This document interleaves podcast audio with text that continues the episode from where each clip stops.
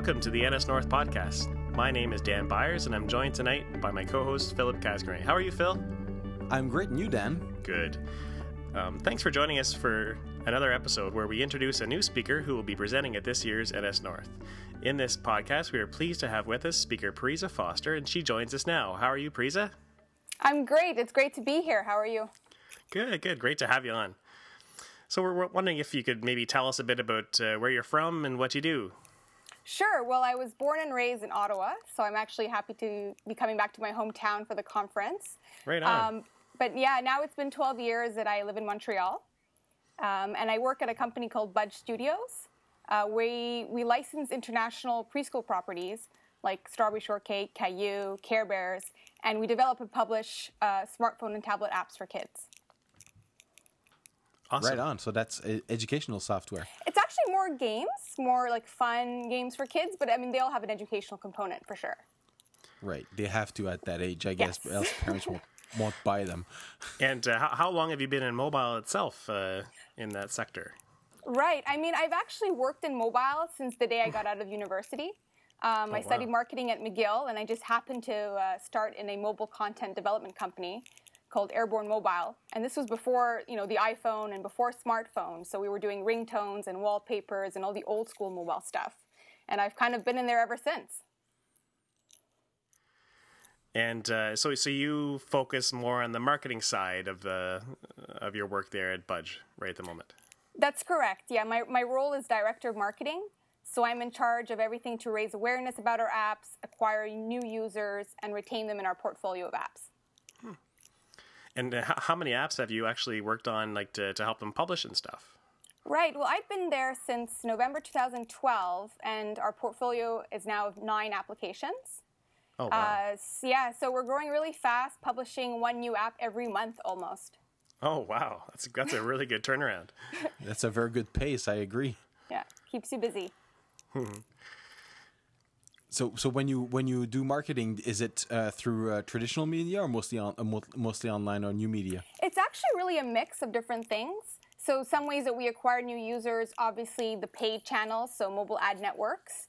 Uh, we do a lot of in app cross promotion, uh, app store optimization for organic discovery, and we do lots of stuff offline and off the mobile networks. Uh, we collaborate with partners because we work with brands. You know, we're lucky to have strong partners. So we do cross promotions with the kids' DVDs and books and toys, uh, as well as you know on their digital properties and social media. And are are you guys solely iOS based, or do you have other Android or Windows or whatever? Yeah, no, we do iOS and Android, and we're also going to be launching our first Windows app shortly. Also. Oh wow! Oh, so so really mostly mobile, but uh, moving into the PC sphere a little bit. Um, no, Windows 8 actually for for Oh. smartphones. Yeah. Oh, so Windows Phone. Yeah, yeah. Right. No, we definitely focus on mobile, and the majority of our downloads in business is in iOS. Right, but it's good to explore new platforms. That's how you learn about how the stuff is. Yeah, exactly. So, uh, so I guess in the in terms of the iOS or Mac community, um, uh, I, I first learned about you um, when you were giving a, a talk in Montreal. Um, I, I guess you're, are you uh, do you find yourself able to to speak uh, given your busy schedule these days, or uh, Yeah, speaking is actually something that I really enjoy doing. Um, I started doing it a couple years ago at Mobiz, which is Quebec's largest conference on mobile. Um, I gave my first talk there, and from that one, I kind of ended up doing another one and then another one. So um, it's it's something I really enjoy doing. It I, I do done with different groups in Montreal here. I've also done uh, guest uh, lectures at universities here in the city. oh, very good. Well, we're, it's excellent that you're able to make it for NS North. That's great. Well, she's she's coming home, so it's okay. And funnily Exactly. enough, twelve years ago, I was in Montreal and I moved to Ottawa. So we did So the we ba- opposite. basically crossed on the four uh, four seventeen. Yeah, exactly. restoring equilibrium. Exactly. So inside of the the um, the uh, iOS, Android, um, and uh, now Windows community, so um, what do you do specifically for uh, helping the um, the developers to um, to market the, because I'm assuming that the developers are are directly working with you to try to make your uh, their apps more visible and cross promotion. And can you talk a little bit more in details about what you do for and if it's different for each community? Right. So I mean, at Budge Studios, you know, we're doing all the marketing internally. So it, it kind of works. You know, production develops the apps, and then as soon as they're ready to go in market, that's when marketing kind of takes the reins to you know help drive downloads and usage. Um, but at previous companies, before I, before joining Budge Studios, um, I had my own consulting company, and there I did a lot of mobile app marketing. So working with developers who did, basically didn't have any you know marketing resources internally to help them um, on the marketing side of things. Right. So, g- given your expertise, do you do you contract that those services to outside developers, or is it all internal? For marketing, Yes. It's all internal. Oh, okay. So, well, then you're pretty big because you have your own marketing department. Um, yes, I mean it does sound like a, a, a big amount when you say one app a month, but I guess we have a you know a lean and mean marketing machine, shall we call it, at work. Yeah, yeah. on- Once you have a process, eh, it's uh, it's probably not that erratic, I guess. Right, and it's also a different strategy. I mean, I've worked at companies that, you know, say Yellow Pages Group on the mobile team there, where they just have one flagship application, right, across different platforms. And that's an entirely different marketing strategy than when you have, say, a portfolio of games. Oh yeah. Um, so it's been really interesting kind of learning. You know, I've worked in mobile at agencies, I've worked in mobile at startups, I've worked in mobile at large companies, I've worked in mobile now at a gaming studio. So even though I've been in mobile for eight years and plus, it's always been a different type of application. So it's been really interesting learning the you know the new kind of kinks. That's awesome. Right.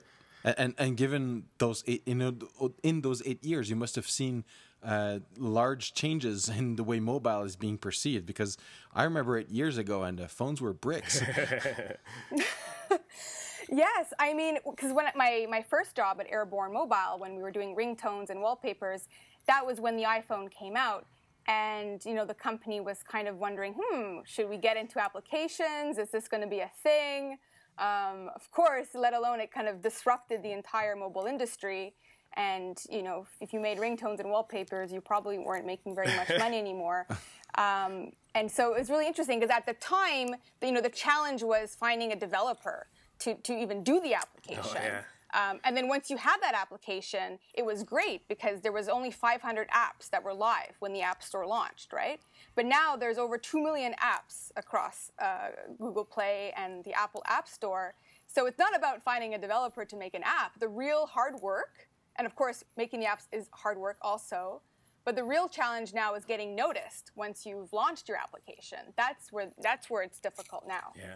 Yeah. Absolutely. and, and do you find that you have good success with the with the the methods that you're using? For sure, for sure. I mean, That's Strawberry awesome. Shor- like, yeah, one of our apps, uh, Strawberry Shortcake. I'm not sure if any of you have young uh, daughters, but uh, Strawberry Shortcake uh, dress up we launched a year ago. It got over four million downloads, oh wow. um, and then we launched uh, Strawberry Shortcake Bake Shop just in November. And we reached a million downloads in less than two months, and it reached number one kids in over 63 countries. wow. Wow. Great. So we definitely, I think, found a recipe for success. That and licensed content, I guess. yeah. For sure, that doesn't hurt. Are you guys doing free apps in in-app purchase, or are you? Uh, what's your typical model for uh, for a new app? Yeah, um, good question. Our, our standard model is uh, free to download with in-app purchases, Oh, okay. Nice. Yeah. Which seems to be where the gaming industry is really heading and seeing a lot of success these days. Yeah, yeah, and and the other the other big thing that you mentioned before is that cross promotion aspect. Like it's uh, if you have a number of similar properties, like what a what a great way to uh, to really get good visibility to to more Yeah. you know more downloads. For sure. I mean, cross promotion is key, Yeah. especially if you have more than one app. And my recommendation to developers that just have one app, say, is to find you know other developers, Yeah. not directly competing, but that you can kind of you know do cross promo with. You know, I scratch your back, you scratch mine, because it really is one of the most effective ways to drive downloads. The person's already on their device. So in, in terms of Montreal and the, the community that, that that's there, do you find that there's quite a bit of game development going on there, like for for mobile? There's a lot, a lot of gaming companies in Montreal. Um, you know, there's the big guys. Yeah. There's also a lot of small guys. Um, and there's also, I think, generally just a lot of mobile going on Yeah. um, in Montreal. Actually, the um, I was at CES um, in Vegas uh, two weeks ago, and the winner of the the mobile app award went to uh, a company in Montreal, uh, Password Box. So I think um, the city is, is, is really thriving for anyone who's interested in mobile. Yeah, yeah, it sure sure is a hotbed for mobile these days. That's for sure. Hopefully, Ottawa will, will pick up a bit more. It's it's a bit smaller, so it's uh, we'll get there. Ottawa was the 80s and the 90s, right? So now it's moving to Montreal, and it'll come back. Yeah, we we, we just got to get rid of telecom. Telecom is still too big. get people moved over to mobile. And then they should come to NS North to learn more about mobile. Exactly. There you go. So, uh, aside from uh, your your marketing efforts and all you do during your day job, what what do you do in your off time? What do you what do you like for hobbies or anything non tech related? Well, that's a good question because a lot of it has to do with tech. But I am uh, I love travel. Oh, cool. Um, Where have you been? Yes. um, all over the place. Uh, actually, just recently over New Year's, I was in Prague. Oh, wow. Um, yeah, and then I was in Vegas. That was for work, but also a little fun. And I'm actually planning a three-week tri- uh, trip to Argentina in February Oh, for my honeymoon. Yeah. That's a pretty serious. Uh, oh, you, you honeymoon, so uh, big events coming up. Well, it, it came in uh, October. oh, okay. Ah, congratulations, belated. Yes. thank you, thank you. All right. Um, thank you very much for joining us, Parisa. We really appreciate it. Thank you. It's a pleasure being here. Great. We hope that our listeners enjoy this episode, and if you'd like to know more about the conference, you can visit our, website at nsnorth.ca for all the details. Now, Parisa, if people wanted to get in touch with you, uh, how would they do so? Sure. Um, they could uh, visit my website at parisafoster.com. Um, my email address is there.